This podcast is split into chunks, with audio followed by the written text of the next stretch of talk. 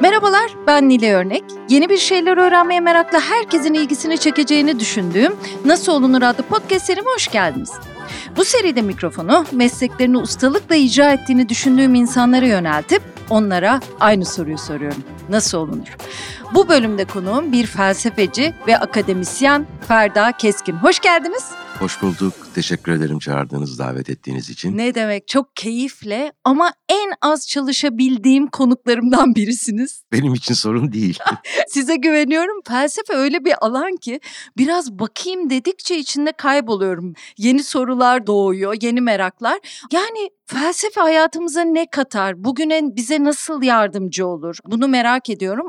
Siz çok uzun zamandır zaten felsefenin içindesiniz ve böyle hasbel kader değil de gerçekten isteyerek felsefeci olmuş bir insansınız. Biraz ondan bahsedelim istiyorum. İstanbullusunuz, Kadıköylüsünüz. Evet. Anne babanız nasıl insanlardı? Onlar da çok okur muydu? Felsefeye bakışları nasıldı ya da ilgileri var mıydı gibi başlayalım mı? Evet. Kadıköylüyüm. Tabii ailemizde entelektüeller vardı. Annemle babam çok entelektüel eğilimleri olan insanlar değillerdi. Hala da yaşıyorlar. Uzun ömür versin Allah diyelim. Tamam. Ailemizde önemli bir yazar vardı. Çok yakın bir akrabamız ve aynı apartmanda oturuyorduk ben çocukken. Dolayısıyla ben çocukluğumda onun daktilosunun başında iki dudağının arasındaki sigarasıyla çeviri yaparken, roman yazarken, şiir yazarken ki haline çok büyük hayranlık duyardım otururdum. Hmm. Ve genellikle aynı apartmanda oturduğumuz için de onun yanına gider, e, onu seyrederdim. Sonra o ara verirdi. Biz dairede yürümeye başlardık aşağı yukarı. O bana Fransızca ezberden şiir okurdu. Ben tabii o zaman okuma yazma bile bilmiyordum. Ve çok etkilenmiştim bundan. Kitaplar, değişik diller, daktilo, yazı, edebiyat. Çok da iyi bir hatipti kendisi. Çok güzel hikayeler anlatırdı. Ve dolayısıyla çok erken yaşta daha okumayı öğrenmeden evvel kitaplar benim için çok büyüleyici bir unsur haline geldi hayatımda. Daha sonra enişte derim ben bu ailemizin ferdine. Beni çocukluğumda elimden tuttu, beni, annemi, ailemi kendi gittiği okula götürdü. Bu da Kadıköy'deki Saint Joseph Lisesi. Orayı gezdik. Sen de inşallah buraya gidersin dedi bana. Valla oldu. Ben de kazandım ve dolayısıyla Saint Joseph Lisesi'ne gittim. Tabii Fransız okulu olduğu için binası, bahçesi, okunan kitaplar vesaire bu kitap meselesine, edebiyata, felsefeye, sosyal bilimlere olan ilgim giderek daha güçlendi ve lise yıllarında da felsefe okumaya karar verdim. Bu kararda önemli olan unsurlardan bir tanesi Jack London'ın Martin Eden isimli romanıdır. Hmm.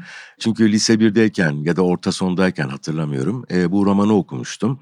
Orada çok böyle güzel felsefi tartışmalar vardı. Çok etkilemişti beni ve biraz da etkili oldu e, felsefeyi seçmemde. Sonra yıllar sonra tekrar geriye dönüp kitabı okuduğumda çok şaşırdım. Çok garip bir şeydir bu. Az önce başka bir konuyla ilgili olarak bunu sizinle konuşuyorduk. Gerçekten de insan gençliğinde örneğin okuduğu bir kitabı öyle bir şekilde kaydediyor ki zihninde o önemli bir takım şeylere yol açabiliyor. Fakat tekrar geri dönüp aynı metne baktığınızda e, görüyorsunuz ki aslında öyle değilmiş. ya da siz yeni bir gözle baktığınızda bambaşka bir şey görüyorsunuz. Tabii şanslıydım ben şu bakımdan. Türkiye'de bir erkek çocuğunun gidip de ailesine özellikle babasına ben felsefe okumak istiyorum dediği zaman Aa tabii olur demesi çok sık rastlanan bir durum değil. Ama benim babam böyle bir baba değildi hiçbir zaman olmadı. Ben gittim ben felsefe okumaya karar verdim ve kazandım dedim. Babam da şöyle söyledi peki oğlum senin kararındır saygı duyuyorum kararına. Ben sana destek olurum felsefeci olman için. Yalnız bana bir tane söz vermeni istiyorum dedi. Nedir dedim. İyi bir felsefeci ol, kötü bir felsefeci olma. Eğer felsefeci olmayı seçiyorsan dedi. Şahane. Çok güzel bir cevap tabii ama bir taraftan da çok büyük baskı yaratan bir şey insan üzerinde. Yani ondan sonra lisans, yüksek lisans, doktora ve devamında girdiğim her sınavda, yazdığım her metinde hmm. hep bu söz benim kulaklarımda çınlamıştır. Yani bu işi yapacaksam iyi yapmalıyım diye. E, bilmiyorum yapabildim mi, yapabiliyor muyum? En azından elimden geldiği kadar yapmaya çalışıyorum. E, peki yazarın ismini söylemeyecek misiniz? Faik Baysal. Aa çok güzel. Çok Kendi güzel. kuşağının önemli yazarlarındandır. Tabii. Ödüllü bir yazar. Sait Faik Hikaye Ödülü, Orhan Kemal Ödülü vardı. Şiir de yazardı, çeviri de yapardı. Aslında bir anlamda çeviri yapma benim hayatımın önemli uğraşlarından bir tanesi de çeviri yapmak. Çeviri denilen şey tercüme kavramıyla da çok genç yaşta tanışmıştım. Çünkü hayatını kazanmak için bir taraftan da çeviri yapardı eniştem. Oradan öğrendim. Sonra hatta ben ilk çevirilerimi yaptıktan sonra ve bunlar yayınlandıktan sonra onları enişteme götürmüştüm. Hepsini okudu, tekrar konuştuk vesaire. E, çok keyifli olmuştu benim açımdan. Daha sonra okullar nasıl etkili oldu? Yani San Joseph'in hayatınıza etkisi büyük. Sonra da Boğaziçi var ve Kolombiya Üniversitesi var, New York'ta yaşamak var. Evet, aslında benim kazandığım yıl kurulmuştu Boğaziçi Üniversitesi felsefe bölümü. Hatta ben yazdığımda tarih tire felsefeydi. Hmm. 82 yılı daha yok yeni kurulmuş. Ben kazandıktan sonra yazın ikiye bölmüşler tarih ve felsefe olarak. Kaydolmaya gittiğimizde yine Senzöf'ten bir arkadaşımla dediler ki siz iki bölüm kazanmış oldunuz. Seçim yapın. tarih mi felsefe mi? E tabii felsefeyi seçtik ve küçük bir bölümdü ama çok özveriyle çalışan hocalarımız vardı. Onlarla kısa bir süre içerisinde aile gibi olduk. Böylece aslında felsefe okumak sadece formel bir eğitimin ötesine geçti bizim için. Hocalarımızla ders dışında geçirdiğimiz vakitte de felsefe konuşmaya, tartışmaya devam ettiğimiz hmm. için bu sadece sabah kalkıp derse girmek, ders bittikten sonra başka şeyler yapmak, sonra sınava hazırlanmak için ders çalışmaktan ibaret bir yaşam biçimi olmaktan çıktı. Bütün hayatımızı kapsayan, her veçesine giren bir uğraş haline geldi. Sonra dediğiniz gibi Kolombiya Üniversitesi'ne gittim. Orada doktora yaptım. New York'ta bir 7-8 sene yaşadım. Orası da benim tercih ettiğim felsefe alanları açısından en tatmin edici bölümlerden bir tanesiydi. Çok istiyordum Kolombiya Üniversitesi'ne girebilmek. Kolombiya Üniversitesi'ne gittikten sonra bugün üzerine çalıştığım konulara karar verdim. O konular üzerinde çalışmaya başladım. Tabii bunda çok etkili olan bir takım hocalar oldu. Yani felsefede tabii ta antik Yunan'dan bu yana insanın kendisine bir rol model bulması çok önemlidir. Çünkü felsefe tek başınıza yapabileceğiniz bir şey değil. Felsefe antik Yunan'da bir usta çırak ilişkisi şeklinde icra edilen bir faaliyet. Tabii moderniteyle birlikte bu değişiyor. Özellikle üniversitelerin daha kapsayıcı olması, daha çok sayıda öğrenci olmasıyla birlikte ama yine de yakın zamana kadar gerçekten felsefe yapmak deyince diyalojik bir aktiviteden bahsetmek gerekir diye düşünüyorum. O anlamda hocalar çok önemlidir. Yani lisansta da oldu. Kendime örnek aldığım hoca. Yüksek lisans ve doktorada da oldu. Onlarla konuşarak, onların sorduğu soruları düşünerek, ona benzer sorular sorarak, onlarla tekrar gidip verdiğiniz cevapları tartışarak ancak geliştirebiliyorsunuz kendi felsefi bakış açınızı. O açıdan da şanslıydım. Sonra Türkiye'ye döndüm ve akademik hayata başladım. Hı. Dediniz ya Kolombiya Üniversitesi'nde okumak istedim çünkü bir takım ilgilendiğim alanlar vardı diye. Evet. Neydi onlar? giderken doktora yapmaya dil felsefesi üzerine çalışırım diye düşünüyordum. Fakat bu zorlama bir şeydi. Gidince hocayla pek anlaşamadım bir taraftan da çalışmaya başladıktan sonra çok sıkıcı geldi bana. Dil felsefesi çalışan felsefeciler kusuruma bakmasınlar ama bu şahsi bir tercih elbette. Çünkü benim çocukluğumdan beri esas ilgi duyduğum alan etik, siyaset felsefesi, toplum bilim felsefesi ve edebiyat felsefe ilişkisi olmuştur. O alanlarda çalışabileceğim birden fazla hoca vardı. Kararımı verdim. Yani ben artık daha tırnak içinde kontinental denilen felsefe alanında çalışmak istiyorum diye. Doktora konusu olarak ilk Marx'ı seçmiştim. Marx ve insan doğası. Onu çalışmaya başladıktan sonra da biraz şundan dolayı daraldım. Ait olduğum kuşak gereği ben 15 yaşından itibaren Marksist klasikleri okuyan insanlardan bir tanesiyim. Ve aynı kitaplara tekrar geri dönmek, onları okumak bir müddet sonra çok cazip gelmemeye başladı. İşte o dönemde de Foucault'u keşfettim. Yani Foucault'u biliyordum elbette ama ciddi olarak okumamıştım. Okumaya başlayınca çok iyi geldi bana. Sorduğum birçok soruya cevabı orada bulabildiğimi gördüm ve Foucault çalışmaya başladım. Ben size soracaktım hayatımda başkasına soramayacağım bir soruyu neden Foucault diye. Çünkü Ferda Bey'i anlatırken Foucault hakkında Türkiye'deki en uzman sayılan insan. Niye Foucault hakikaten bunu da sorayım. Yani daha derinini sorayım. Hı hı. Yani neyi kastettiğinizi sorayım. Bir takım fikirlerim var aslında bununla ilgili. Toplum, özne, iktidar ilişkileri, Evet. sizin de ilgi alanlarınız. Aslında dil felsefesi dediniz bana çok seksi geldi dışarıdan. Yani dille ilişkisi değil Evet. mi? Hep bunlar var. Delilik Evet, mesela. evet. Psikolojiyle felsefeyi ben çok yakın bulurum. Onu da sormak istiyorum aslında. Felsefeyle hangi disiplin en yakındır diye. Yani bana hep psikoloji gibi gelir, edebiyat mıdır gibi gibi sorular var ya. Foucault sanki hepsinin ortasında gibi ama sizin için neden? Onu da merak ediyorum daha E, derin. evet çok haklısınız ama felsefeye nereden baktığınızla ilişkili. Felsefeye en yakın disiplin olarak fizik de söylenebilir, matematik de söylenebilir. Matematik felsefe kadar eski olan, felsefeyle belirli bir dönemde özdeş olan bir disiplin. Dolayısıyla belli bir perspektiften baktığınız zaman felsefeyi bilimlerle çok yakından ilişkili olarak düşünebilirsiniz. Başka bir perspektiften baktığınız zaman sosyal bilimlerle, siyaset bilimiyle çok yakından ilişkili olarak düşünebilirsiniz. Hatta şunu da söyleyebiliriz. Yani bugün kendi başına tanımı olan bağımsız bir takım disiplinler felsefenin içinden çıkmışlardır. Benim için ise niye Foucault diye sordunuz. Ben Foucault'un geç dönem metinlerini okuyarak başladım ve şunu gördüm ki Foucault aslında bir özgürlük düşünürü, bir özgürlük filozofu. Benim için de özgürlük çocukluğumdan beri çok önemli bir şey oldu. Felsefeyi de bir anlamda özgürleştirici bir faaliyet olarak e, hep düşünmüştüm. Sadece entelektüel anlamda özgürleştirici değil, aynı zamanda hayatta da özgürleştirici bir faaliyet olarak. Dolayısıyla Foucault'da bunu gördüğümde ve bunu iktidar kavramının çok derin bir analiziyle birlikte gördüğümde çok cazip geldi bana. Onun üzerinden hep düşündüm. Onun üzerinden geriye doğru giderek Foucault'un bütün eserlerini okudum. Foucault çok uzun yaşamış bir insan değil. 58 Evet. yaşında ölmüş olan bir insan fakat on binlerce sayfalık bir külliyat var. Bu külliyat 1961 yılında aşağı yukarı başlıyor. Daha önce yazmış olduğu metinler var fakat o metinleri sevmediği için Foucault bunlar benim metnim değil diye vasiyet bırakmıştır ölmeden önce. 61 dersek eğer 84 yılındaki ölümüne kadar dediğiniz gibi çok farklı alanlara temas etmiş olan bir düşünür. Bunun içerisinde psikiyatri ve psikoloji var. Çünkü Foucault felsefe okuduktan sonra psikoloji de okumuş olan bir düşünür. Doktora tezi deliliğin tarihi üzerine. 60'lı yıllarda insan bilimleri dediğimiz alanda çalışmış ve onların arkeolojisini yapmış olan bir düşünür. 70'li yılların başından itibaren de daha çok iktidar meselesine yönelmiş bir düşünür ve daha sonra bu iktidar meselesini özne, özneleştirme, karşı özneleşme pratikleri üzerinden bir özgürlük faaliyeti olarak düşünen birisi. Çok interdisipliner yani 60'lı yıllarda edebiyat üzerine yazdığı çok önemli metinler var. Özellikle İngilizce konuşulan dünyada Foucault'u en çok çalışan isimler felsefecilerden ziyade karşılaştırmalı edebiyat gibi bölümlerdeki hocalardır. Tarihle çok yakından bir ilişkisi var. Çünkü Foucault deliliğin tarihini, insan bilimlerinin tarihini, hapishanenin tarihini, Cinsellik. cinselliğin tarihini, Hı.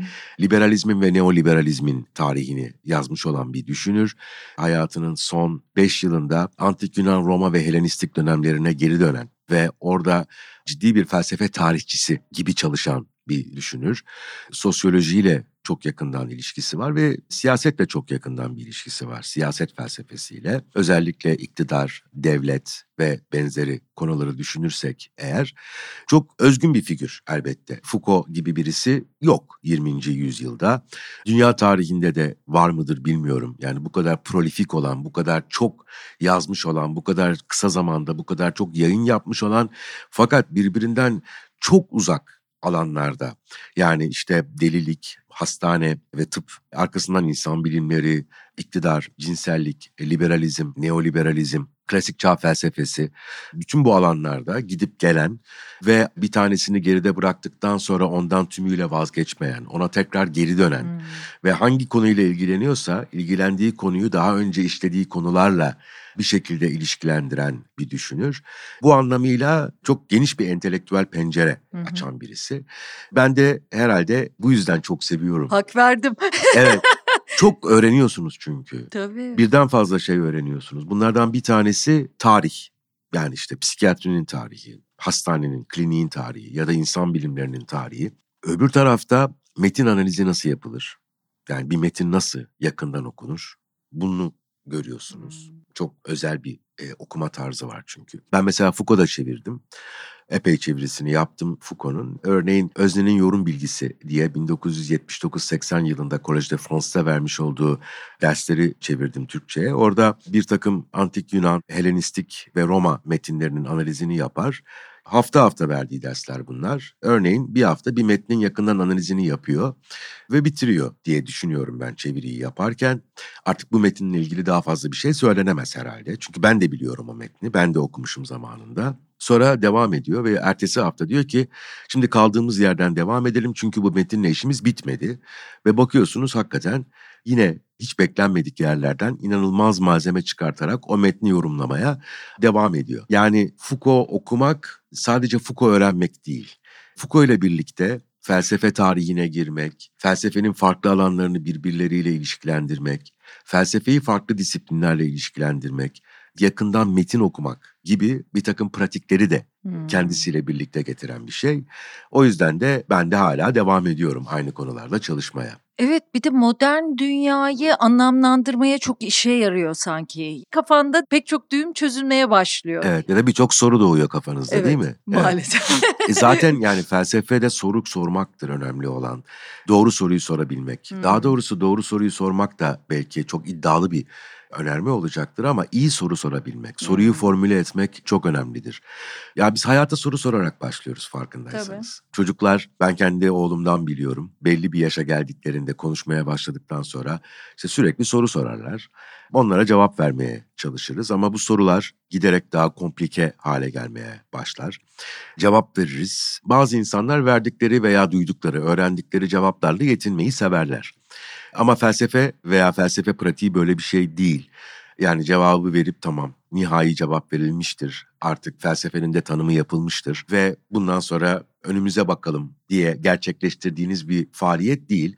İyi soruyu sorabilme, cevaplardan yeni sorular çıkartabilme faaliyeti bana kalırsa felsefe. O yüzden de hep ucu açık olan bir faaliyettir. Ben her zaman tanımlara karşı olmuşumdur. Yani herhangi bir pratiğin, bir kurumun ya da bir kavramın kesin tanımını verdim ve bu faaliyet bu anlama gelir. Bunun dışında kalanlar felsefe değildir. Ancak bunları yaparsanız yaptığınız şey felsefedir şeklinde verilen tanımlar bence sadece yanlış değil aynı zamanda tırnak içinde sakatlayıcı tavırlar bunlar. Çok daraltan, ve çok yüksekten konuştuğunu düşünen ama aslında felsefi faaliyetin önüne engel oluşturan şeyler. Bunu ucu açık bir pratik olarak düşünmek lazım. İşte o yüzden Foucault da çok ilginç bir düşünür. Çünkü hep yeni sorular evet. sorup o soruların peşinden yeni alanlara açılan bir düşünür. Peki felsefe eğitimlerinde Boğaziçi Üniversitesi'nde olsun, Kolombiya'da olsun belki çok farklı şekilde yapılıyor ama temel olarak nereden başlanıyor eğitime? içinde bulunduğumuz çağda özellikle Anglo-Sakson etkisi altında olan üniversitelerde giriş dersleri vardır. Hı hı. Felsefeye giriş, sosyolojiye, psikolojiye giriş. Buralarda bazı hocalar textbook dediğimiz yani birisinin oturup felsefe şudur, felsefenin şu alanları vardır, şu soruları sorar diye yazdığı metinleri okuturlar. Bazı hocalar ise daha orijinal metinlerden hareket ederler. Örneğin işte Platon'un erken dönem tırnak içinde dediğimiz diyaloglarıyla başlamak. Belki Aziz Augustinus'un bir metnini okumak. Hmm. Ondan sonra Descartes'a geçmek. Oradan erken dönem modernite, sonra belki bir Kant metni vesaire. Bu, Bu da sıralama neye göre yapılır mesela? Tarihsel. Hı, tarihsel. tarihsel ama sistematik olarak da yapabilirsiniz. Hmm. Yani e, felsefenin farklı alanları vardır. Bu farklı alanların temel soruları nelerdir? Buradan da hareket edebilirsiniz. Yani tarihsel bir perspektif benimsemek de mümkün, sistematik bir perspektif benimsemek de mümkün ama bunun ikisini kombine etmek de mümkün. Hı hı. Yani felsefenin belirli bir alanına dair çalışmaya ya da öğretmeye başlarsınız fakat bu alanın kendisinin tarihini önce öğrenciye gösterirsiniz. Bu bir tercih meselesi. Fakat pedagojik olarak ben her zaman giriş derslerine karşı olmuşumdur. Hmm. 101. Yani felsefeye evet. giriş ya da şuna giriş, buna giriş. Özellikle de böyle derslerde böyle tek bir kişinin yazmış olduğu bir giriş kitabı bence okutmak iyi bir şey değil. Baştan itibaren çünkü insanın zihnini belli sınırlar içerisine çeken bir tavır oluyor bu. Onun yerine ben genellikle öyle giriş düzeyinde dersler verdiğim zaman başlarken, yeni başlatırken öğrencileri orijinal metinler okuturum. Bu orijinal metinlerin ille de en zor metinler olması gerekmiyor elbette. Nispeten daha erişilebilir olan metinlerle başlamak, daha kısa metinlerle başlamak ama o metinlerle yakın bir okuma yapmak. Yakın okuma derken de bu bir cümlenin okuması da olabilir, bir paragrafın okuması da olabilir. Ve ben bunu sadece giriş derslerinde yapmıyorum. Aynı zamanda yüksek lisans derslerimde, lisansüstü derslerde de aynısını yaparım daima. Yani orijinal metinleri almak, o metinlerde yakın bir okuma yoluyla var olan önermelerin içerisinde gizli olanı, onun içerisinde adı konmamış olsa bile söylenmiş olanı görebilmek, görmesini sağlamak öğrencinin ya da onunla birlikte onu görmek. Çünkü felsefe eğitimi ilginç bir şeydir. Bilmiyorum herhalde başka disiplinlerde de böyledir ama bazen ders anlatırken hiç görmediğiniz bir şeyi de görebilirsiniz. Tabii. Hı hı. Ya da bir öğrenci o kadar güzel bir soru sorar ki orada tekrar durursunuz ve geriye bakıp Aa, belki de buradan bakmalıydım dersiniz. O anlamda işte konuşurken, metne bakarken hep tetikte olmak lazım. Önceden verili olan bir şeyi ezberleyip ya da öğrencinin ezberlemesini bekleyip gelip bunu derste size birebir anlatmasını ya da sınavda birebir yazmasını beklediğinizde bu bence eğitim olmuyor. Ezber oluyor ama maalesef dünya hep bu yönde giden bir çizgi takip ediyor. İnsanlar bir an evvel bir yerlere ulaşmaya çalışıyorlar. Dolayısıyla şöyle arkaya yaslanıp bir metni alıp bu metinle uzun süre hasbi hale girmek, hmm. onunla içli dışlı olmak ya da bir düşünürü üzerine uzun süre düşünmek ve benim çok sevdiğim bir tabirle onun kafasının içine iskemleyi atıp oturabilmek. Ya, çok yani bu çok e, güzel bir şey. Gerçekten çünkü bir düşünürün kafasının içine iskemleyi atıp oturabilmek derken şunu kastediyorum. Onun sorduğu soruları sorabilmek ya da onun daha önce okumadığınız bir metnini okumaya başladığınızda o metnin nereye varacağını önceden tahmin edebilmek. Hmm. O düşünürün zihin dünyası, sorduğu sorular, verdiği cevaplar hangi kavramsal çerçevede, hangi mecrada gidiyor bunu görebilmek. Bu çok büyük bir keyif tabii ki ama önemli olan eğitimde de bunu gösterebilmek zaten. Hmm, çok güzel. Siz Boğaziçi Üniversitesi'nde de eğitim verdiniz. Evet 8 sene. 8 sene. Ardından Bilgi Üniversitesi. Evet. Şimdi hangi dersleri veriyorsunuz? Şimdi verdiğim dersler de genellikle sosyal bilim felsefesi, hı hı. siyaset felsefesi, hı. edebiyat ve felsefe ilişkisi, özellikle antik Yunan edebiyatı, tragedyalar ve çağdaş felsefenin belirli alanları diyelim. Yani mesela yakın zamanlarda daha çok neoliberalizm, siyaset felsefesi bağlamında elbette. Liberalizm ve neoliberalizm üzerine dersler veriyorum. Ya da siyaset felsefesinde çok ana akım dediğimiz akıma girmeyen düşünürlerin alternatif kavramlar üzerinden toplumu, ortaklığı yani komünite veya cemaat hmm. dediğimiz o ortaklık dediğimiz şeyi nasıl düşünebiliriz? Ya da verili birey toplum gibi ikili karşıtlıklardan sıyrılmak nasıl mümkün olabilir felsefede? Bunların yerine nasıl yeni kavramlar koyabiliriz? Ya da mevcut kavramları nasıl kullanabiliriz? Daha çok bunları araştırıyorum. Benim de çok merak ettiğim şeyler. Sizin aktivist bir tarafınız var. Evet. Aynı zamanda barış akademisyenlerinden birisiniz. Savunmanızı da okudum. Şunu da merak ediyorum aslında. Haksız bir suçlamada suçlananın değil suçlayanın ruhu zarar görür diye bitiriyorsunuz ya o evet. metni mesela. Yani diyorum ki gerçekten ruhları zarar görüyor mu yani? Garip şeylerden utandığımızı düşünüyorum Türk toplumunda genel olarak ortalamaya bakarsak. Yani öpüşmekten, sevişmekten, bunları yaptığımızı söylemekten, sarılmaktan, biraz açık giyinmekten utanabiliyoruz da başka kavramlardan, hırsızlıktan, arsızlıktan, birini incitmekten utanmayabiliyoruz. Şimdi evet. ruhları inceniyor mu gerçekten bazı insanları merak ediyorum.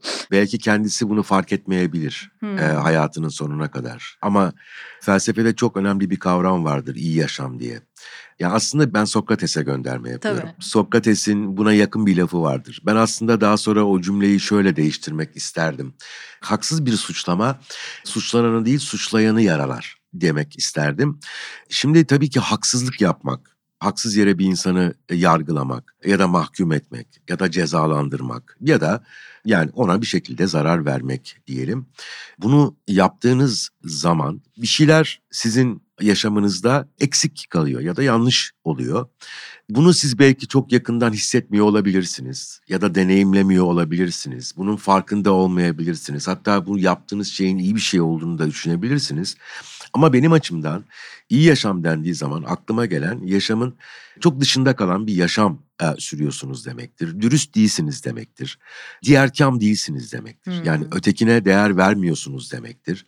Dolayısıyla onunla bir ortaklık kurma gibi herhangi bir kaygınız yok demektir.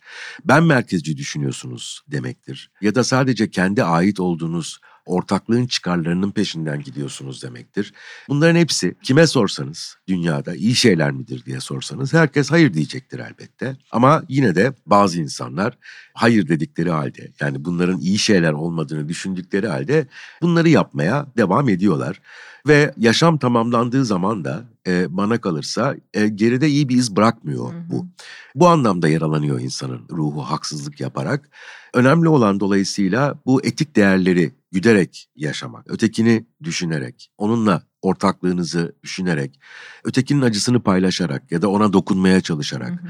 Yani o barış akademisyenleri davasında olduğu gibi bir takım insanlar öldürüldükten sonra cesetleri bile yerden kaldırılamıyorsa, geride bıraktığı insanların inancına göre e, bu insanlar öbür dünyaya uğurlanamıyorlarsa, bu insanların yası gerektiği gibi tutulamıyorsa burada iyi bir şey olmuyor demektir.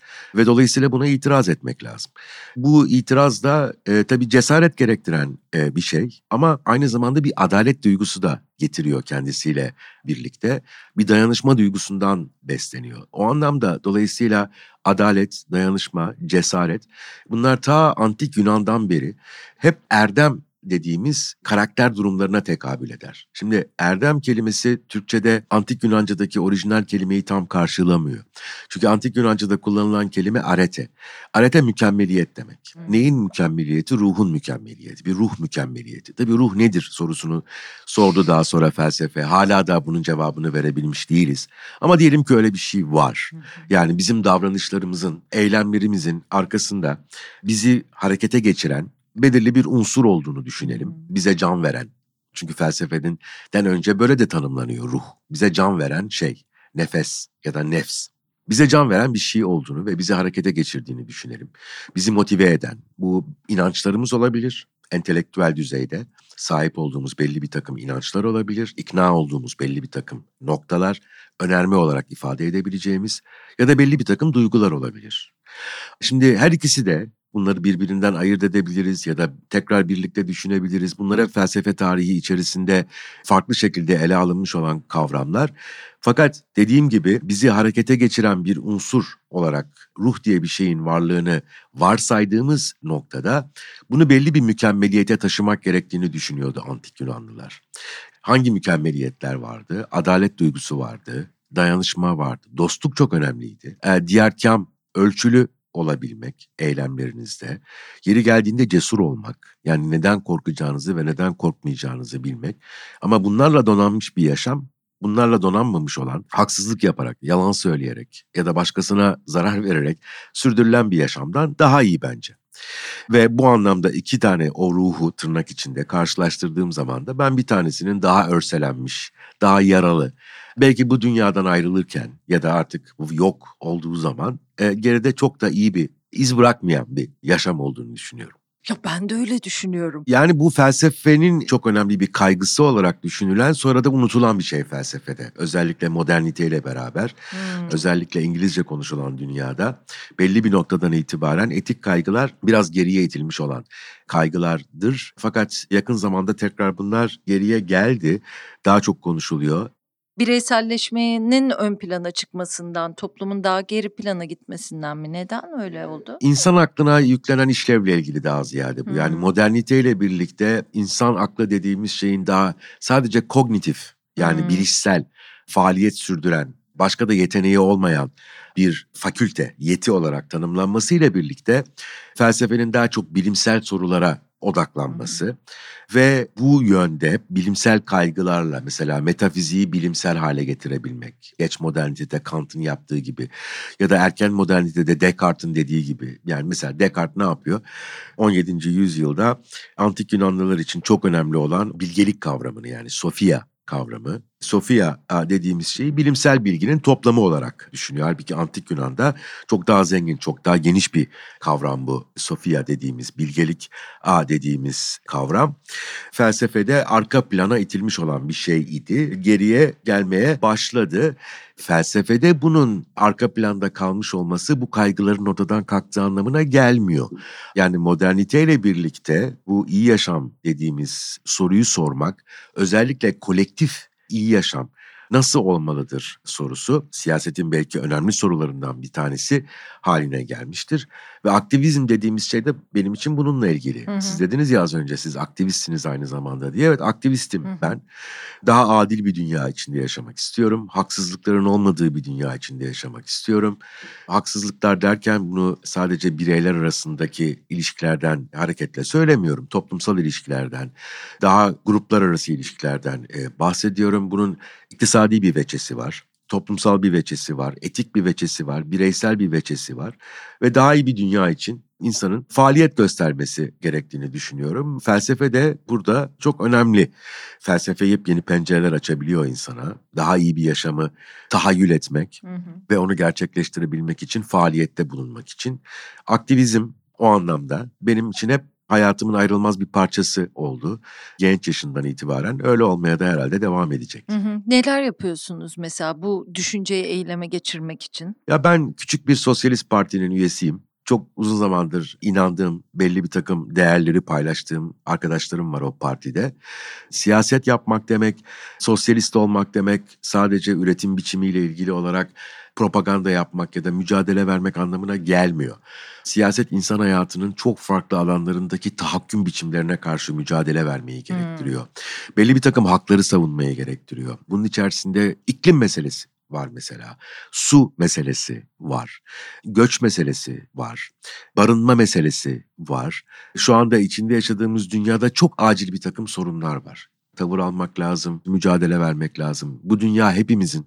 E, bunu e, söyleyebilmek lazım.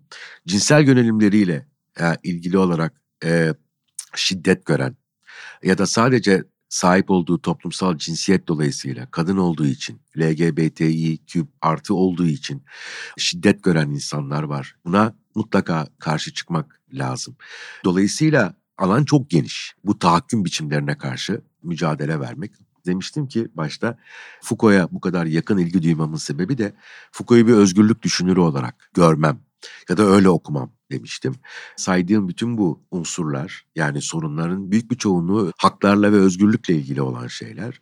Bunları savunmak için belli bir aktivizm içerisinde bulunmanız gerekiyor. Oturduğunuz yerden ya da bunu sadece internet üzerinden yapamazsınız. Tweet atarak, Facebook'ta ya da Instagram'da bir şeyler paylaşarak bunu yapmak doğru değil, yeterli de değil ayrıca. Dolayısıyla bunu farklı mecralarda ifade edebilmek gerekiyor. Teşekkür ederim bu soruyu sorduğunuz için. Çünkü burada da bunu ifade edebilme şansını ben buldum. Ama yeri geldiği zaman bunu bir dilekçenin altına imza atarak da yaparım. Yeri geldiği zaman bunu sokağa çıkarak da yaptım. Yaparım, yapacağım diyelim. Dolayısıyla da bunları birbirinden ayırmıyorum ben entelektüel bir faaliyet hiçbir zaman kendi başına iyi bir yaşamı gerçekleştirmek için yeterli değil. Bitmeyecek bir mücadele bu elbette. Çünkü biz ne kadar da uğraşırsak uğraşalım hep yeni tahakküm biçimleri ortaya çıkıyor ama yeni imkanlar da ortaya çıkıyor. Hmm, işte tabii. bu imkanları yani insanın sahip olduğu potansiyelleri daha iyi bir dünya için gerçekleştirmesini mümkün kılacak potansiyelleri keşfediyoruz. Hmm. Teknolojinin gelişmesiyle birlikte, dünyanın değişmesiyle birlikte o zaman da işte bunlar üzerine gitmek ve buralardan dayanışma aramak ve kolektif bir mücadele vermek bence çok önemli. Bence de. Oğlunuz kaç yaşında? 10. İsmi ne? Aliş. Onun bazı soruları sizi şaşırtıyor muhtemelen değil evet. mi? Şaşırtıyor mu ya da? Yani yeni yeni geliyordur size yine de. Evet tabii ki bu her kuşakta yaşanan bir şey elbette ama onun içine doğduğu dünya bambaşka bir dünya benim içine doğduğum dünyadan ve benim hala içinde olduğum dünyadan. Mesela müthiş bir bilgisayar becerisi var tabii ki bütün 10 yaşındaki e, çocuklar gibi. Orada bambaşka bir dünya tahayyülü var elbette. Oradan hareketle bazen belli bir takım sorular soruyor. Beni şaşırtıyor. Şimdi o soruları ben yeniden formüle etmekte bile çok güçlük çekiyorum zorlamamak, herhangi bir şeyi dikte etmemek ama birlikte keşfetmeye çalışmak. Hmm. Yani birlikte soru evet. sormak. Onun sorduğu soruyu onunla birlikte anlamak, belki o soruyu kendi terimlerinizle yeniden ifade edebilmek ve onun tahayyül dünyasını kavrayabilmek çok önemli. Bambaşka bir dünyada büyüyecekler onlar. Bambaşka bir dünyada yetişkin olacaklar. Çok başka ilişki anlayışları var. Bu anlamda benim için kolay değil. Çünkü genç yaşta anne baba olan insanlar için belki kuşak farkı o kadar radikal olmayabiliyor ama tabii ki 50 yaşında e, baba olduğunuz zaman e, o kuşak farkı e, biraz daha farklı oluyor. Tek şansım benim burada üniversite hocası olmam. Tabii çok genç insanla bir aradasınız normalde de. Evet ilk öğrenci olduğum zamandan bugüne gelinene kadar hep başka öğrencilerle beraberim. Doğru. Kimi zaman öğrenci olarak onlarla beraberdim. Şimdi hoca olarak beraberim. Getirdikleri yeni kelimeleri, kullandıkları yeni dili, yeni terminolojiyi, yeni soruları biraz daha biliyorum. O anlamda çok radikal bir kopuş olmadı. O bakımdan şanslıyım diyebilirim. Şu anda kuşaklar o kadar hızlı değişiyorlar ki mesela daha önce belki 20 yılda bir değişim görüyorsak 10 oldu. Sonra neredeyse 5 3 yıla evet. tekabül eden değişimler oluyor diye düşünüyorum. Alfabede harf bitti. X, Y, Z diye gidiyordu. Şimdi Elon Musk'ın çocuklarının isimleri gibi herhalde kuşak isimleri olacak diye düşünüyorum ben de. Peki üniversitede nasıl öğrenciler? Felsefe öğrencilerinin biraz daha farklı olduğunu düşünürüm ben ama. Evet. Şimdi e, evet. çok e, can alıcı bir soru bu. Kimseyi incitmeden cevap vermek e, zor ama şunu çok rahatlıkla söyleyebilirim. Hem dünyada hem Türkiye'de öğrenci profili elbette çok değişti. Özellikle dijital dünyaya geçtikten sonra. Bir taraftan da Türkiye'nin eğitim sistemi, yaralayıcı, örseleyici bir eğitim sistemi. Öğrenciler ilk ortaokulu bitirdiklerinden itibaren, belki ortaokuldan itibaren sadece test çözmeye yönelik bir eğitim aldıkları için üniversiteye geldiklerinde demin sözünü ettiğim türden bir eğitim için gerekli donanıma sahip olmuyorlar. İlgileri çok kolay dağılıyor, çok kısa süreler konsantre e, olabiliyorlar. Hatta geçenlerde Dünya Kupası'nı seyrediyordum da orada bir yorumcu oğlu diyormuş ki baba 90 dakika çok uzun geliyor bize. Tabii. Ee, 45 dakikalık devreler bunlar yarım saate insin. Şimdi ben tahayyül edemiyorum. Çünkü 30. dakikada ben daha yeni yeni futbola ısınıyorum. Hangi takım hangi taktiği uyguluyor. Ben çok futbol seven birisiyimdir. Çok yakından takip ederim. Şimdi yani bu kadar hızlı bir dünyada bu kadar kısa konsantrasyon süreleri lisans düzeyinde artık verdiğimiz eğitim eskiden lise de verilen eğitime giderek denk düşmeye başlayan bir şey haline geldi maalesef. Bu sadece Türkiye'de değil ama Türkiye'de daha belirgin. Çünkü lisede verilen eğitimin hep böyle test çözme ağırlıklı, çözüm odaklı olması. Yani soru sormaktan ziyade doğru cevabı bulabilmek. O da çoktan seçmeli olduğu için zaten sorunun içinde cevap da gizli. Yani dolayısıyla o sadece teknik bir prosedüre indirgenmiş oluyor düşünme dediğimiz faaliyet. Ama bu değil düşünmek elbette. Yani düşünmek demek önerme üretmektir. E, önerme üretmiyorsunuz orada. Bir problemin içerisinde var olan bir soruyu dört şıktan bir tanesini işte e, hızlı bir şekilde soruyu belki anlamadan sadece belli teknikleri kullanarak doğru cevabı bulabilmek. Bu tabii çok kötü bir şey. Derslere de yansıyor. Öğrencinin derse olan ilgisine de yansıyor. Yüksek lisans ve doktora farklı. Çünkü orada belki felsefe öğrenmeye ya da tarih öğrenmeye gelen öğrenci bunu bilinçli bir seçim olarak yapıyor. Ne istediğini bilerek ve hangi hocayla çalışmak istediğini çoğunlukla bilerek geliyor o zaman tabii ki iletişim kurmak daha kolay oluyor ya da paylaşmak diyelim daha kolay oluyor. Her coğrafyanın, kültürün kendine göre farklılıkları var. Örneğin Fransız kültüründe ya da Alman kültüründe bir öğrenci üniversiteye ya da yüksek lisansa geldiğinde ciddi bir okuma kültürü vardır. Yani okuma evet. dediğimiz faaliyete evet. alışkındır. Türkiye'de bu çok az maalesef. İşte belki buraya biraz ağırlık vermek gerekiyor. O yüzden ben de şey dedim.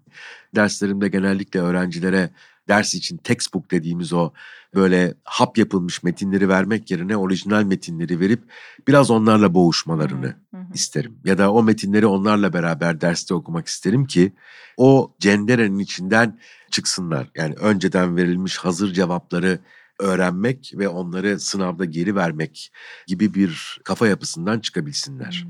Zaman ve her şeyden sıkılma, gittikçe konsantrasyonun azalması ile ilgili bırakın 90 dakikayı ben şunu duyduğumda birkaç bölümde de söylemiş olabilirim. Çok şaşırmıştım.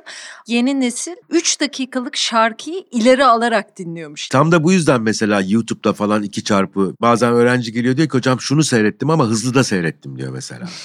Şunu düşünüyorum şimdi sinema seven birisi olarak bir film seyrederken kareye odaklanırsınız. Hı hı. Ve o kare içerisinde yönetmen ne yapmış? Değil Ve mi? boşluklar da bir şey söyler evet, bu arada. Boşluklar, geçişler, oradaki mekan düzenlemesi, Hı. perspektif, karakterlerin eylemleri. Mekanın içerisinde yönetmenin ne yaptığını da nasıl yaptığını da algılamaya çalışırsınız. E tabii hızlı geçtiğiniz zaman sadece eyleme odaklanıyorsunuz. Hı hı. Yani bir şeyler tıkı tıkı tıkı tıkı oluyor. Ne olacak sonunda ne olacak sonunda ne olacak? Yani üç dakika beş dakika ona indi her şey.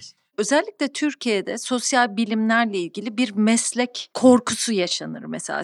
İnsanlar da soruyor olabilirler. Nasıl para kazanacaksın? evet. Değil mi?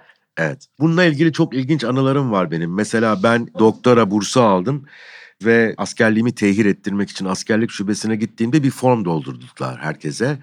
İşte etrafta bir sürü benim gibi yurt dışına gitmek için tehir ettirenler var. Ben de bursumu falan almışım çok mutluyum. Bildiğiniz ana adı baba adı falan diye gidiyor. En sonunda da meslekhanesi var. Ben de oraya felsefeci yazdım. Bir memur hanım vardı. Bu nedir dedi felsefeci. Dedim işte ben felsefeciyim. Ne demek o? Böyle bir meslek yok dedi. E dedim o zaman silin oradan. E peki dedi ne yazacağım? Dedim vallahi bilmiyorum. Yani yok diyorsanız siz bileceksiniz bunu. Peki öğretmen yazabilir miyim dedi. Hayır yazamazsınız dedim. Niye dedi? Çünkü dedim yani lisede ders vermem için formasyon almam lazım pedagojik. Üniversitede ders vermek için de yüksek lisans en az yapmam lazım. Onu da yapamazsınız. Peki kaç sene okudunuz siz bunu dedi. Dört sene okudum dedim. Vah vah dedi kadın. Sonra bir erkek memur geldi. O daha çok biliyor ya. Kardeşim anlamıyor musun dedi. Hmm. İnsan dedi hukuk okur, avukat olur. Tıp okur, doktor olur. Sen dedi felsefe okudun, ne oldun? Dedim valla ya hiçbir şey olmadım ya da felsefeci oldum. Şimdi laf uzadı tabii, işler aksıyor. Orada diğer öğrenciler var. Bir kısmını da tanıyorum Boğaziçi Üniversitesi'nden. Dediler ki yok yok var öyle bir meslek biz biliyoruz biz onun dersini de aldık yazın yazın falan dediler. Neyse öyle yazdım ve gittim. Yani böyle bir meslek olduğu fikri yok insanlarda.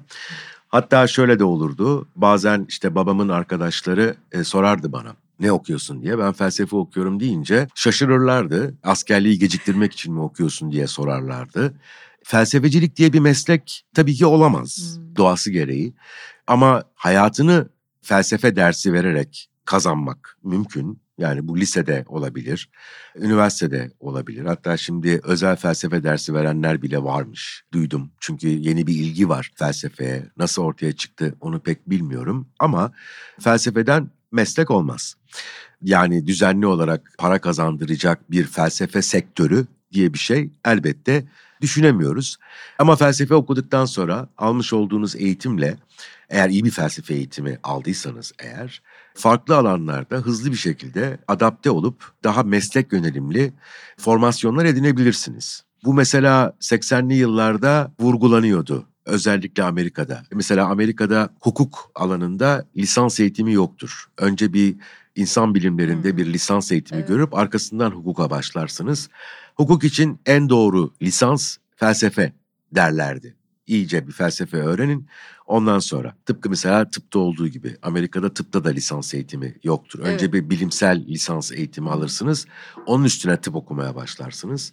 Yani felsefi formasyonu böyle bir şekilde araçsallaştıran, başka bir şeye, bir meslek için altyapı ya da altlık olarak düşünenler de var. O beni ilgilendirmiyor. Ben zaten hep akademisyen olacağımı düşünerek felsefe okudum. Şimdi de mesela üniversitede çalışmıyor olsaydım şu andan sonra bunu yapacak olsam onu felsefi etkinliğimden ayrı bir şey olarak düşünürüm. Yani felsefe yaparım ama bir felsefeci olarak gidip de bir sektörde çalışmak istemem. Mesela yıllar evvel şeyi duymuştum. Google artık felsefeyi meselelerini taşerona vermekten vazgeçmiş. İngilizcesiyle Türkçe nasıl söylenir bilmiyorum. In-house felsefeci işe almış. Sonra o felsefeci de açıklama yapmış. Demiş ki felsefe okudum ve insan olmayı öğrendim. Şimdi bunlar çok iddialı ve saçma laflar tabii ki. Yani humanities denir hmm. insan bilimlerine İngilizce'de. Hümanizmi öğren, hümanizmayı öğrendim, insan olmayı öğrendim. Bu çok önemli. Google'da Bunu yapacağım. Şimdi Google'da bunu nasıl yaparsınız? Yani Google'la bunun ne alakası var? Falan gibi sorular soruyor insan ister istemez.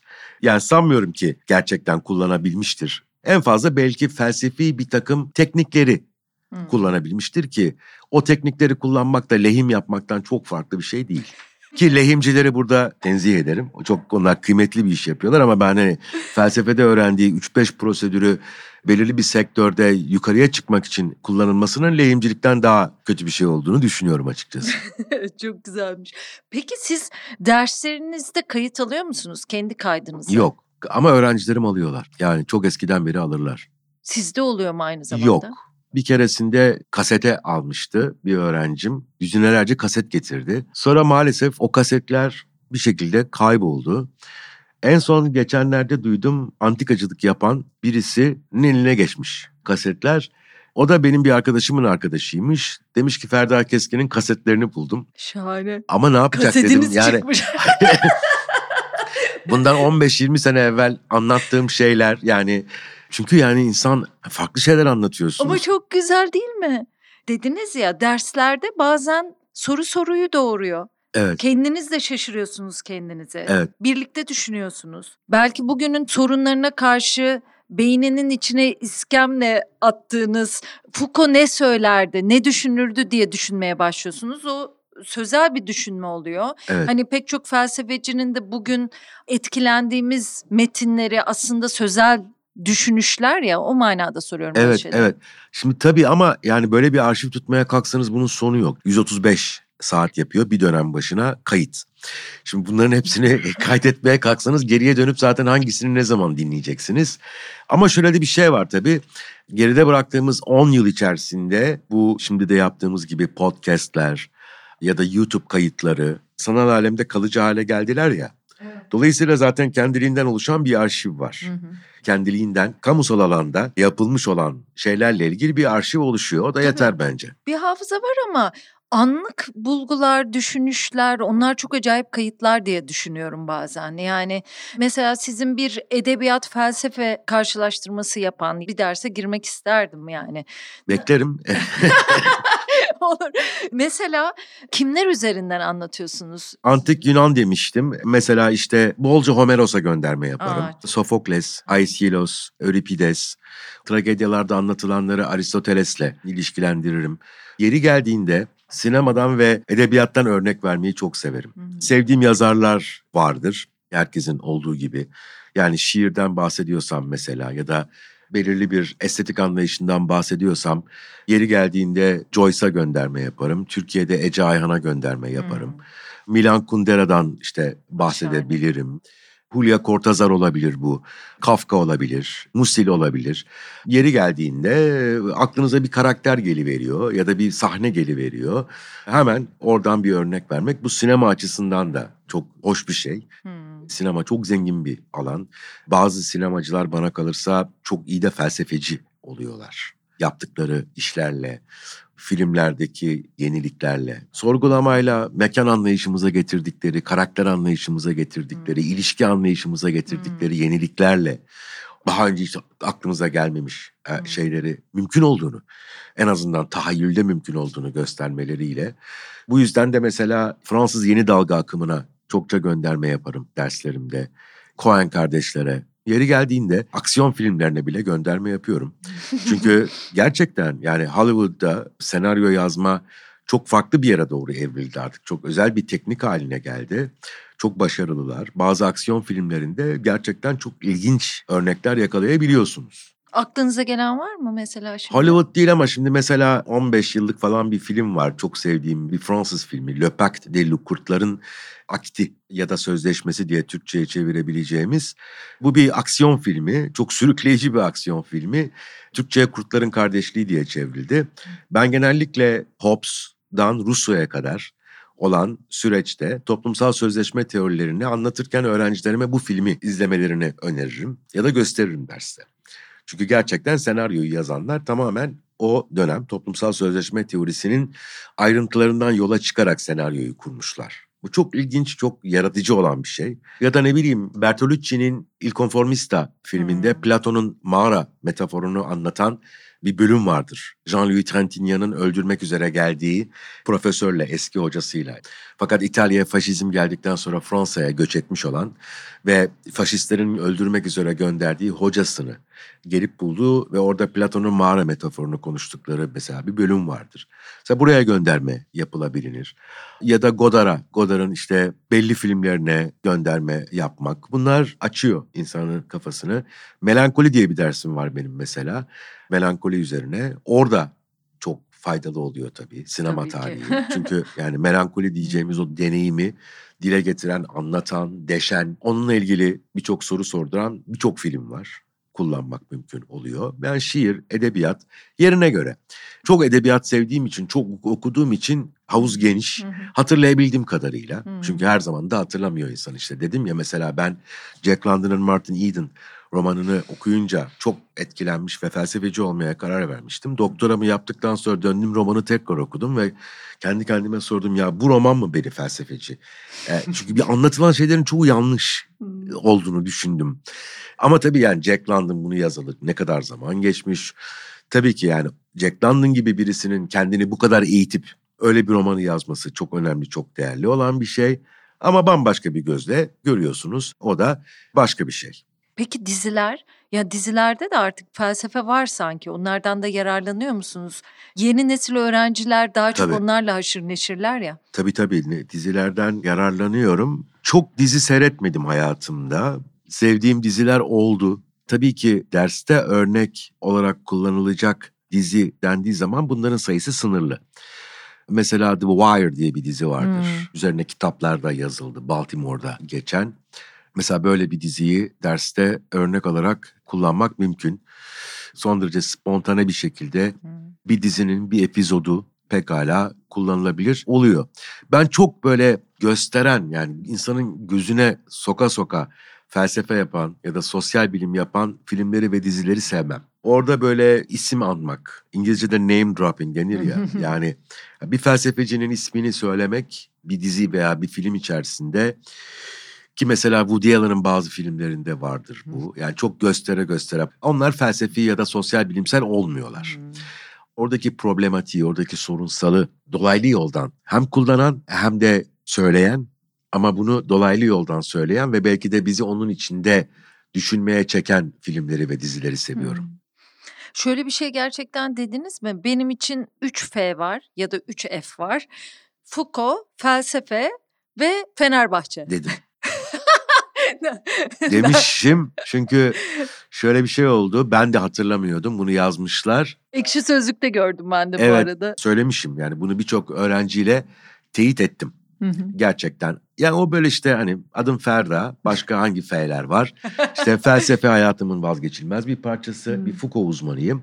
Bir de Fenerbahçe tabii hı. ki. Yani ben bir Fenerbahçe fanatiyimdir. Beni yakından tanıyanlar e, gayet iyi bilirler. Dere ağzı tesislerinde büyüdüm. Ailem, dedem, annemin babası, anneannem, babam çok sıkı Fenerbahçeli bir aile Hepsi. içinde. Hmm. Evet. Kardeşiniz büyüdüm. var mı? Bir ablam vardı kaybettik genç Allah yaşta. Allah. Teşekkür ederim. Hmm. Bir de benden bir buçuk yaş küçük bir kız kardeşim var. O çok ilgilenmiyor futbolla. Babamla giderdik çocukken bazen maçlara. Sonra ben büyüdükten sonra ben babamı götürmeye başladım. Ama artık maça gidemeyecek kadar yaşlı. Benim oğlum hiç ilgilenmiyor futbolla. Çok iyi bir şey olduğunu düşünüyorum. Maç seyretmiyor mesela. Fenerbahçe futbol okuluna götürdüm. İyi de oynuyordu. Sonra vazgeçti. Geldi ben oynamayacağım dedi. Niye dedim? Hoca bağırıyor dedi. E dedim normal sporda hoca bağırır. Hayır bana kimse bağıramaz dedi. İyi dedim peki o zaman. İlgisi de yok. Yani mesela Dünya Kupası var. Seyretmiyor. Ki ben 10 yaşındayken Dünya Kupası olacak ve seyretmeyeceğim. Yani futbolla ben şeyde tanışmıştım. E, Meksiko 70 Dünya Kupası. o zaman televizyon bile yoktu doğru dürüst. Bir sinemada Dünya Kupası'nın özetini film haline getirmişlerdi ve babam götürmüştü beni. Büyülenmiştim o renkli dev ekranda o Brezilya'nın şampiyon olduğu. O zamandan beri de Brezilya'yı tutarım tabii ki. ya bir felsefecinin fanatik olması bana enteresan gelen bir şey ama futbolla genellikle böyle felsefecilerin bir ilgisi oluyor. Acaba bu kişisel bir şey mi? Yani bu sizin insan olmanızla da ilgili bir şey. Bence öyle. Yalnız fanatik derken şuna çok dikkat etmek lazım. Şimdi bazen fanatik dendiği zaman şu anlaşılır. Yani bir kendi takımınızı sevmek, onu tutmak, onun maçlarını seyretmek. O kaybettiği zaman üzülmek, kazandığı zaman sevinmek. Benim yaptığım bu. Şimdi bir de başka takımları kendine düşman, hasım Hmm, evet. olarak görmek. Yeri geldiğinde işte kötü konuşmak e, veya o takımı tutan birisiyle ağız dalaşına girmek ya da laf sokmaya çalışmak falan. E, Bunları hiç sevmem. Bunları yapmaya çalışanlarla da konuşmam. Yani benim fanatiklik diyebileceksek eğer benim futbola olan sevgim, ilgim Fenerbahçe'nin maçıyla başlar, Fenerbahçe'nin maçıyla biter. Ay kaybedersek gerçekten üzülürüm. Hmm, Kazanırsak da çok sevinirim. O benim o günümü, o haftamı belki hmm. Çok iyi geçirmemi sağlar. Futbolun felsefesi olur mu? Galeano'nun ünlü futbol sadece futbol değildirden başlayarak futbol ve toplumlar. Siz hiç öyle düşünür müsünüz? Buna dair bir söz söyler misiniz? Düşündüm hatta tez de yazdırdım bu konuda. Aa, tabii. aa. Futbolu felsefenin farklı alanlarından tabii ele alabilirsiniz. Siyaset felsefesi olabilir bu. Kapitalizmle ilişkilendirebilirsiniz mesela futbolu. Yani kapitalist bir sistem içerisinde futbol nasıl evrildi ve bu hale geldi. Buradan bakabilirsiniz.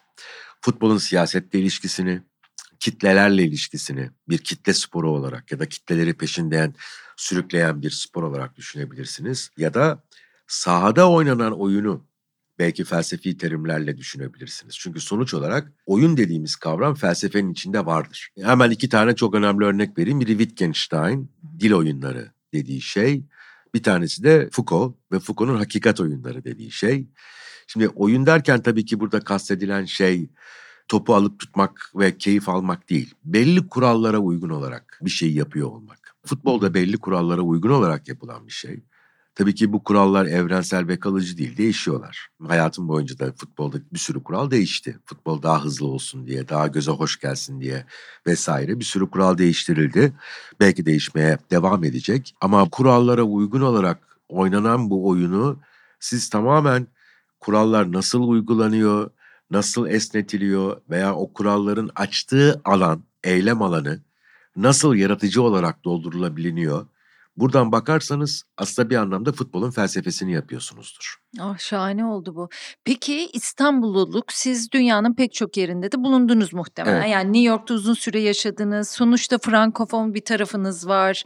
Paris'te kısa bir süre yaşadım. Fransızca okuyarak, orijinal dilden okuyarak, çeviriler yaparak da bir hayat sürdürdüğünüz için orayla başka bir yakınlığınız olabileceğini düşünüyorum. İngilizceyle de öyle. Ama bayağı Kadıköylüsünüz, İstanbullusunuz. Evet. Bu sizin hayatınıza nasıl yansıyor? Gayet olumlu yansıyor. Ben çok seviyorum e, İstanbul'da olmayı. Özellikle Kadıköy'de olmayı. Çünkü İstanbul dünyada en eski tarihe sahip olan en zengin tarihsel olarak, kültürel olarak kentlerden bir tanesi. Tabii çok daha zengin olabilirdi bugün eğer tarih başka türlü tecelli etmiş olsaydı. Yani o zenginliği biz kendi ellerimizle önemli ölçüde ortadan kaldırmışız.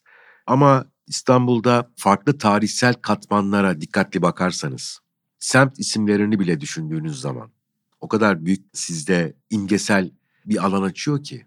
Ve semt isimlerini düşünmek bile. Gümüş suyu yani gömüşten geliyor aslında. Su depoları var. Herkes gümüşten geldiğini Ya da düşünür. Taksim, Artık yok. Taksim değil mi? Ya da Moda, Şaşkın Bakkal. Güzel örnek. Ee, değil mi? Şehremini. Değil mi? Yani Şehremini deyince niye insanların aklına ne, ne geliyor? Bugün biliyor muyuz biz Şehremini? Şehir Emine denilen figürün kim olduğunu Tabii. biliyor muyuz? Yani bu isimleri sorgulamak bile çok önemli. Bir de tabii İstanbul kendi içinde kültürel yarılmalar yaşamış olan bir kent ya. Hı hı. Yani dün mesela Eyüp'ten vapura bindim Kadıköy'e gitmek için. Yanımda bir öğrenci vardı. Onunla şeyi konuşmaya başladık. Sol tarafta bakıyorum Fatih Camii, uzakta Mihrimah Sultan Camii, Süleymaniye. Böyle kocaman kocaman Selahattin camileri ya da işte büyük camiler. Ama sağ tarafımızda mesela bu yok. Bunu konuşmaya başladık. Niye yok sağ tarafımızda? Çünkü sağ tarafımızda eskiden Cenevizliler vardı, Venedikliler vardı. Sonra orası Pera oldu. O başka bir dünya. Öbür taraf bambaşka bir dünya. E ben Fatih'te büyüdüm 6 yaşına kadar. O dünyayı da tanıyorum biraz. Öbür türlü dünyayı da tanıyorum. O zenginlik bana çok hoş geliyor. Bir de deniz tabii ki. Yani Hı. deniz olmayan bir yerde yaşamak, denizin kokusunu duymadan, onun üzerinde gitmeden, sadece kara olan bir yerde içinden büyük bir nehir geçse bile Paris gibi ya da Roma gibi çok keyifli gelmiyor bana açıkçası. Hı hı, hı. Peki yemekle ilişkiniz nasıl? Çok Yemek severim. yaptığınızı duydum. Evet yemek yapmayı çok severim. Çok dinlendirici bir şeydir benim için. Mesela neyi güzel yaparsınız? Öyle özel olarak yani Türk mutfağını iyi bilirim. Hı. İtalyan yemekleri, Çin yemeği yapmayı çok severim. Aha, ne güzel. Fransız mutfağı biraz daha vakit alan, daha Hmm. uzun çalışmayı gerektiren bir şey.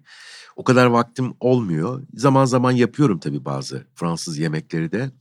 Ama zeytinyağlılar, güzel makarna sosları, çeşitli Çin yemekleri vakit buldukça ama yine de akşam eve 7'de geldiğim zaman bile yarım saat mutfakta geçirmek benim için çok dinlendirici ve çok terapötik bir faaliyet oluyor. Hmm, çok Hemen güzel. boşalıyor insanın kafası. Size özellikle soruyorum çünkü felsefeci denince bizim kafamızda bambaşka bir durum canlanabiliyor ya. Daha Evet. hayattan uzak, gözlemci olarak bakan, sürekli teoriler ve sorular üreten bir insan imajı da olabiliyor. Oysa ne kadar hayata yakın olduğunuza işte futbolla ilişkiniz, yemek yapmanız, çocuğunuzla ilişkiniz, ne bileyim vapurda ettiğiniz bir sohbet bana çok tatlı geliyor. Sizi davet ederken hayata yakınlığınız da çok hoşuma giderek de davet etmek istedim mesela. Teşekkür ederim. Öyle olması da lazım zaten. Evet. Yani bu biraz sadece felsefecilikle ilgili değil.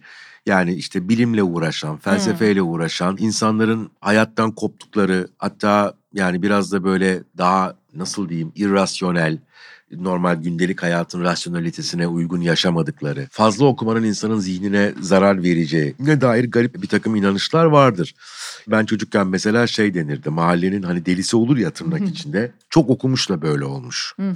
Çok okumanın insanı yoldan çıkartacağına dair de enteresan fikirler duyabiliyorduk. Hayatın içerisinde olmak gerekiyor. Çok keyifli olan bir şey.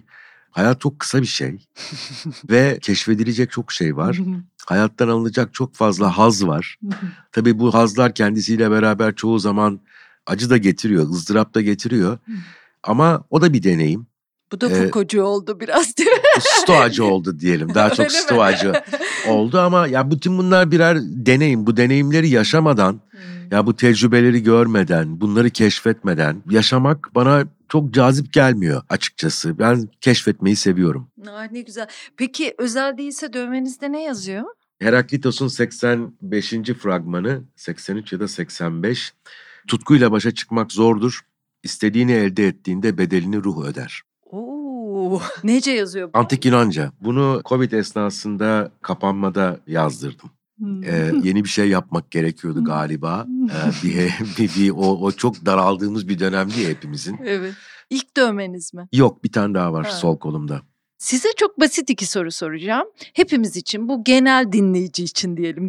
Hani çok ünlüdür Platon'un mağara alegorisi ya da Sokrates'in savunması, Platon'un devleti. Bazı temel bilmemiz gereken şeyler vardır. Bir takım temel insanları, onların nasıl hareket ettiğini, ne gibi teoriler ortaya attıklarını, belki nasıl insanlar olduklarını bilmemiz gerekiyor. Bir, böyle şeyler var mı? Varsa bunlar neler? İki, felsefeyle ilgilenmek hayatta bize neler katar? Yani bir, doğru soru sormak. Evet. Doğruyu tartışabiliriz ama en azından soru üretmek, sorgulamak diye başlayabiliriz. Biraz konuştuk bunları ama Evet. hani ilk akla gelenler nelerdir? İki temel soru bunlar ama. Yani ilk akla gelen isimler mi demek istiyorsunuz? Evet ve ne zaman öğrenilmeli? Yani öğrenmek değil de hayatımızın içine sanki yavaş yavaş katmalıyız onları. Tabii bunları hayatın içine katarken böyle pat diye pimi çekilmiş el bombası gibi birisinin kucağına bırakmak ve hadi bununla başa çık demek e, Tabii değil. tabii. Önce işte o soruyla başlamak. Hı, Mesela iyi yaşam güzel. ve iyi yaşam gibi bir soruya Platon ya da Sokrates nasıl bir cevap vermiş? Aristoteles nasıl bir cevap vermiş? Stoacılar ya da Epiküryenler ne demişler? Hı. Bunları görebilmek için böyle çok derin, büyük bir felsefi külliyatı okumanız gerekmiyor. Daha temel bir takım metinlere bakabilirsiniz. Ya da bilimle felsefenin ilişkisi e, nasıl başlamıştır? Ya da bilim ile felsefe ne zaman birbirinden ayrılmışlardır? Ya da felsefenin bilime katkısı ne olabilir sorularını sorduğunuz zaman mesela Descartes'in bir metnini önerebilirsiniz. Ya da işte ahlak ve ahlak felsefesi, ahlaklı olmak nedir? Bu felsefede kim bunu modernite içerisinde temel bir soru haline getirmiştir ya da değişik bir şey söylemiştir dendiğinde Kant'ın nispeten okunabilir olan Yani nispeten çünkü Kant çok zor bir filozoftur. Bunları önerebilirsiniz. Ya da Foucault'un bir söyleşisini de önerebilirim. Hı hı. Çünkü o söyleşi de buna benzer. Hakikatle iktidar arasındaki ilişkiyi sormuştur söyleşi yapan kişi. E Foucault'un da buna çok güzel bir cevabı vardır. Hakikat ve siyaset arasındaki ilişki. Hakikat nedir? Böyle bir şey gerçekten var mı? Varsa felsefenin hakikatle olan ilişkisi nedir? Bunların hepsini sorunsallaştırmak lazım. Çünkü böyle felsefenin hakikat arayışı olduğunu düşünenler de var. Yani ben öyle düşünmüyorum şahsen ama düşünenlere saygım var. Ama hakikat meselesinin kendisini de bir sorun esnesi haline getirmek lazım. Bizim hayatımıza ne katar? Bizim hayatımıza katabileceği şey düşünerek yaşamak. Şimdi düşünerek yaşamak derken aslında çok basit bir şeyden bahsetmiyorum ama şunu söylemeye çalışıyorum. Ya yani biz bir sürü şeyi düşünmeden yapıyoruz. Hı hı. Düşünmeden yaptığımız için de tökezliyoruz. Hı hı. Tökezlediğimiz zaman da öfkeleniyoruz ve bize bu bir endişe getiriyor. Hı hı. Şimdi felsefenin antik Yunan'dan bu yana aslında antik Yunan'da çok güçlü olan bir damarının temel kaygısı şuydu. Bu hayatta var olmanın getirdiği endişeyi ile nasıl başa çıkacağız? Ah çok güzel. Evet. Şimdi tabii ki yani bu soruları yani bu bu soruyu sormadığınız zaman bir bir endişe var mı? Hmm. Herkeste var bu endişe. Ama çoğu insan bu endişenin adını koymuyor. Bu endişeyle dolayısıyla yüzleşme şansını kendisine tanımıyor. İkincisi de nasıl bu endişeden kurtulabiliriz? Şimdi bu endişeyle ilgili olarak Heidegger gibi çok zor bir filozofu da okumaya kalkarsınız ki tavsiye etmem. Ciddi bir felsefe eğitimi almadan hmm. e, herhangi birisinin Heidegger'le böyle bir ilişkiye girmesini. Ama bu endişe meselesini daha basit e, bir takım metinlere bakarak örneğin Roma dünyasında Seneca'nın daha kolay erişilebilir bir metnine bakarak da düşünebilirsiniz. Yani bu endişe gerçekten çok önemli. Çünkü bugün hani hep şey diyoruz ya stres, insanlar stres yaşıyorlar, panik ataklar var. İşte herkes antidepresan alıyor vesaire. E bu panik atak, stres dediğimiz şeye eskiden anksiyete denirdi tıp dilinde. Anksiyete dediğimiz şey de endişe dediğimiz şeyin ta kendisi. Yani bu endişenin çeşitli nedenleri var. Bir bilgi meselesi. Karşımızda sürekli olarak bir bilinemeyen var. Bu bilinemeyen bugüne dair olabilir, yarına dair olabilir, şu ana dair olabilir. Dolayısıyla bilinemeyenle nasıl başa çıkacağız? Belirsizlik evet çıldırtıcı. Evet bilinemeyi bilinebilir hale getirmek midir? Bilinemezden duyulan endişeyi ortadan kaldırmanın yolu. Yoksa e, bilinmeyen veya bilinemeyenle birlikte yaşamayı öğrenmek midir? Hmm. Buna benzer sorular sorduğunuz zaman biraz felsefeyi hayatınızın parçası haline getirip araçsallaştırmadan yani hangi meslekte felsefe bana destek olur, para kazanmama yardımcı olur mu ya da gidip bir yerlerde satabilir miyim? para karşılığında. Sofistlerin yaptığı gibi vesaire. Yani bu tarafa kaymadan da bilinemezi bilinebilir hale getirmek dedim. Bu, bu bilgi sorusunu sormayı da gerektiriyor. O zaman oradan hareketle bilgi nedir? Ki bu felsefenin en temel alanlarından bir tanesi. Bu sorulara doğru da gidebilirsiniz. Tabii ki hiç kimsenin burada kendini hırpalamasına gerek yok. Ama en azından bu soruları sorduğunuz zaman bugün dijital ortamda, sanal alemde bakabileceğiniz, izleyebileceğiniz birçok podcast, yayın, önemli felsefecilerin konuşmaları ya da kısa dersler falan da bulmak mümkün. Buralardan gidebilirsiniz. Hı hı. Aa, şahane oldu. Melankoliyi niye seçtiniz? Demin soracaktım. Melankoliyi şundan dolayı seçtim. Ders vermek için bu arada hani. evet. Tam tarihini hatırlamıyorum ama Paris'te büyük bir melankoli sergisi olmuştu. Bu sergiden çok etkilenmiştim ben ve burada Batı'da ta antik Yunan'dan bugüne kadar işte melankoli ile ilgili olduğunu söyleyen ya da ilgili olduğu söylenebilecek çok sayıda eser sergilenmişti. Sonra işte Berlin'de sergi tekrar edildi. Çok kalın bir kitabı çıktı bunun. Aldım, okudum ve orada ilginç bir alan gördüm. Bu endişeyle de çok yakından ilişkili olan. Dolayısıyla felsefi bir mecra ile birleşen bir şey.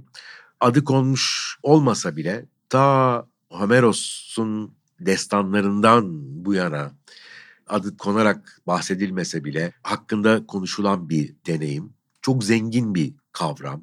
Bu kavramın estetize edilmesi var. Hı hı. Şimdi melankolinin bir yansıması var insanın hayatına e, ya da belli felsefi metinlere ya da belli bir takım eserlere. Bir de melankolinin kendisinin bir estetik nesneye dönüştürülmesi ve bunun üzerinden verilen hmm, ürünler var. Çok, Mesela evet. Baudelaire'in şiirleri hmm. diyebilirsiniz buna.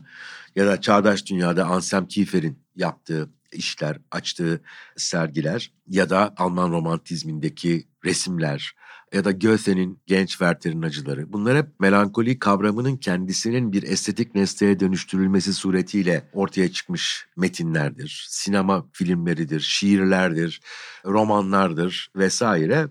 Çok zengin bir alan. Dolayısıyla birçok farklı disiplinin kesişme noktasında durduğu için zihin egzersizi yapmak ya da aynı zamanda bir şiiri bir resimle ilişkilendirebilmek çok hoş bir şey. Derste de bunu yapıyorum zaten onun için seçtim. şahane bir şey ya felsefe. Ne kadar disiplinlerin ortasında değil mi? Ben size başta sormuştum ya hangi disipline daha evet. yakın? Edebiyata, sinemaya, belki resme, çeşitli sanat alanlarına ya da psikolojiye dediğim gibi. Yani ben utanca takıntılıyım ya da ölüm korkusu ya da anlama çabası, bütün bunların hepsi felsefeyle ne kadar ortak bir yerde buluşabiliyor Tabii. diye de size sorarken bile düşünüyorum. İçinde bulunduğumuz dönemde yapay zeka biliyorsunuz. Hı hı, ee, hı, çok önemli tabii, bir e, soru. Mesele. Aslında yapay zeka meselesiyle epey bir ilgilendim ben doktora yaparken. Daha yeni çıkıyordu yapay zeka ve yapay zeka sorusu zihin felsefesiyle çok yakından ilişkili olan bir sorudur. Ben de ister istemez zihin felsefesiyle çok yakından 1980'li yılların sonlarında ilgilenmiştim. Son çıkan metinleri, felsefecileri çok yakından takip ediyordum. E, daha sonra bu zihin felsefesi e, nörolojiyle birleşti. E, bilgisayar bilimleriyle birleşti ve dolayısıyla ortaya bilişsel bilim dediğimiz, kognitif science dediğimiz bilim çıktı. Burada yapay zeka çok önemli. Şimdi bunun sanatta bir ayağı var, felsefede bir ayağı var, edebiyatta bir ayağı var vesaire. Ama ben bunu yakından takip etmiyorum açıkçası.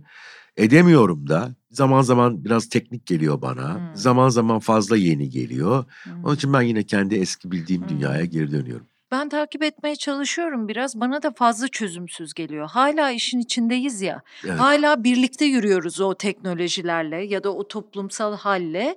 Bana yazan kişi de çok çözüm bulamamış halde oluyor. Evet. Birlikte orada kalıyoruz gibi oluyor. Ya yani sorularla oturuyoruz. Yani evet. ilk önce çok hoşuma gidiyor açtığı alan sorular.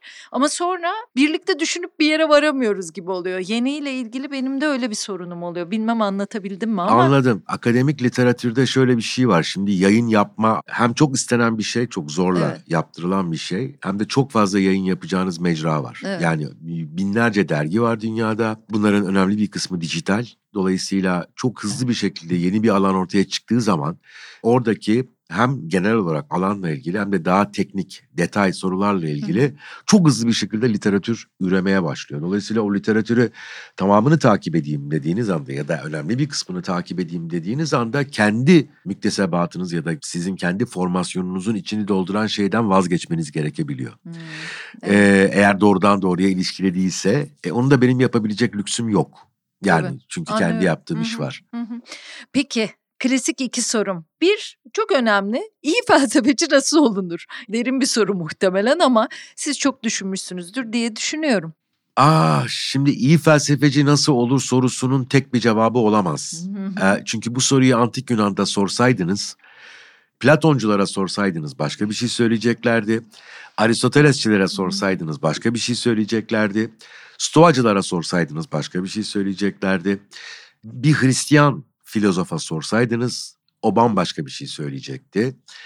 Descartes başka bir şey söyleyecekti vesaire. Şimdi dolayısıyla iyi bir felsefenin e, kalıcı, evrensel bir tanımını vermek bana kalırsa hem mümkün değil hmm. hem de arzu edilir bir şey değil.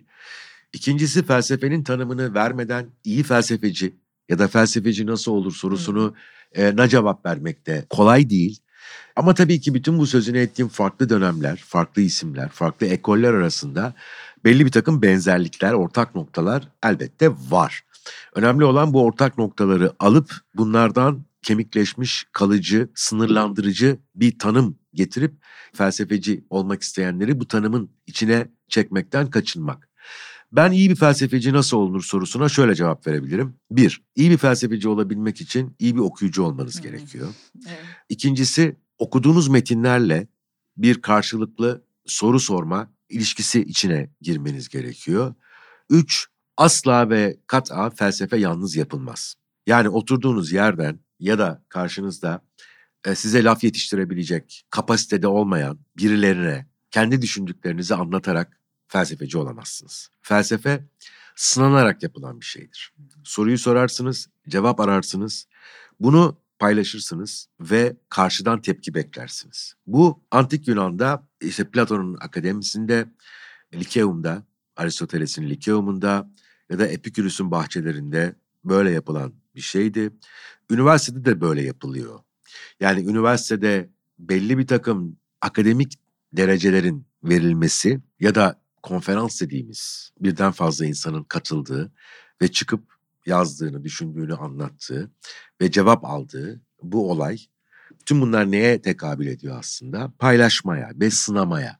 Yani kendini sınamadan ya da ötekinin sınamasına kendini açmadan felsefeci olunamaz. Bu belki diğer alanlar için de geçerli evet. olan bir şey. Hı hı. Ama sorunuzu bile, sorduğunuz felsefi soruyu bile paylaşmanız gerekir. Yani böyle bir soru sordum ben. Bu soru gerçekten sorulabilir bir soru mu? Ya da yanlış bir soru mu? Mesela bizim çok ünlü iki tane ben doktora yaparken hocamız vardı. Şimdi Türkiye'de isimleri belki bilinmez. Onun için isim vermeye gerek yok ama ikisi de dahiydi. Bir tanesi hakkında hatta New York Times'da haber yapmışlardı. Kaldırım Sokrates'i diye. İkisi de çok yaşlıydı ama ikisi de rol modeldi birçok insan için. Şöyle bir espri vardı öğrenciler arasında. Eğer parlak bir sorun olduğunu düşünüyorsan git bu iki isimle paylaş. Sana o soruyla ilgili neyin yanlış olduğunu hemen söylerler. Yani e, anlatabiliyor muyum? Tabii çok. Yani ben güzel bir soru buldum. Bunu sordum. Cevabını da buldum. Şimdi bunu ben vaaz edeceğim.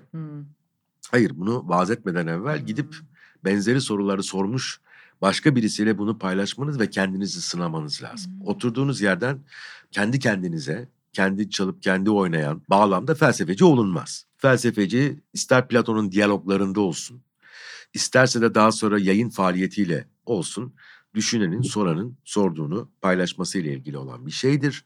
Ve tabii ki dogmalardan uzak durmak gerekiyor burada. Nihai cevabı buldum dememek gerekiyor. Bunu zamanında deyip sonra vazgeçmiş olan felsefeci örnekleri de vardır. Yani tamam ben bitirdim artık felsefeyi. Wittgenstein gibi. Traktatos'u yazdıktan sonra tamam bitti artık daha fazla soru sorulamaz felsefede deyip giden ama sonra tekrar geri dönüp kaldığı yerden bir öncekinden çok farklı şeyler söyleyerek devam eden filozoflar da var. Ben bunun bunların olduğunu düşünüyorum ama onun dışında iyi felsefeci gösterebilirim kendi hayatımda. Belki birçok insan tanımaz bu isimleri ama o göstereceğim felsefeciler arasında kimisi vardır ki hayatında hiç yayın yapmamıştır. Kimisi vardır dil gibi yayın yapmıştır.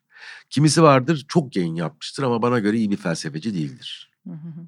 Yani böyle. Şahane. Peki Türkiye'de birlikte nasıl daha iyi yaşarız? Sizin formülünüz nedir buna? Bunu geçenlerde Ferhat Kenter'le birlikte yaşarız programında konuşmuştuk. Şimdi Türkiye çok heterojen bir toplum. Etnik olarak, dini olarak, dini olarak o kadar kalmadı diyebiliriz belki ama mezhep olarak tabii ki çok heterojen.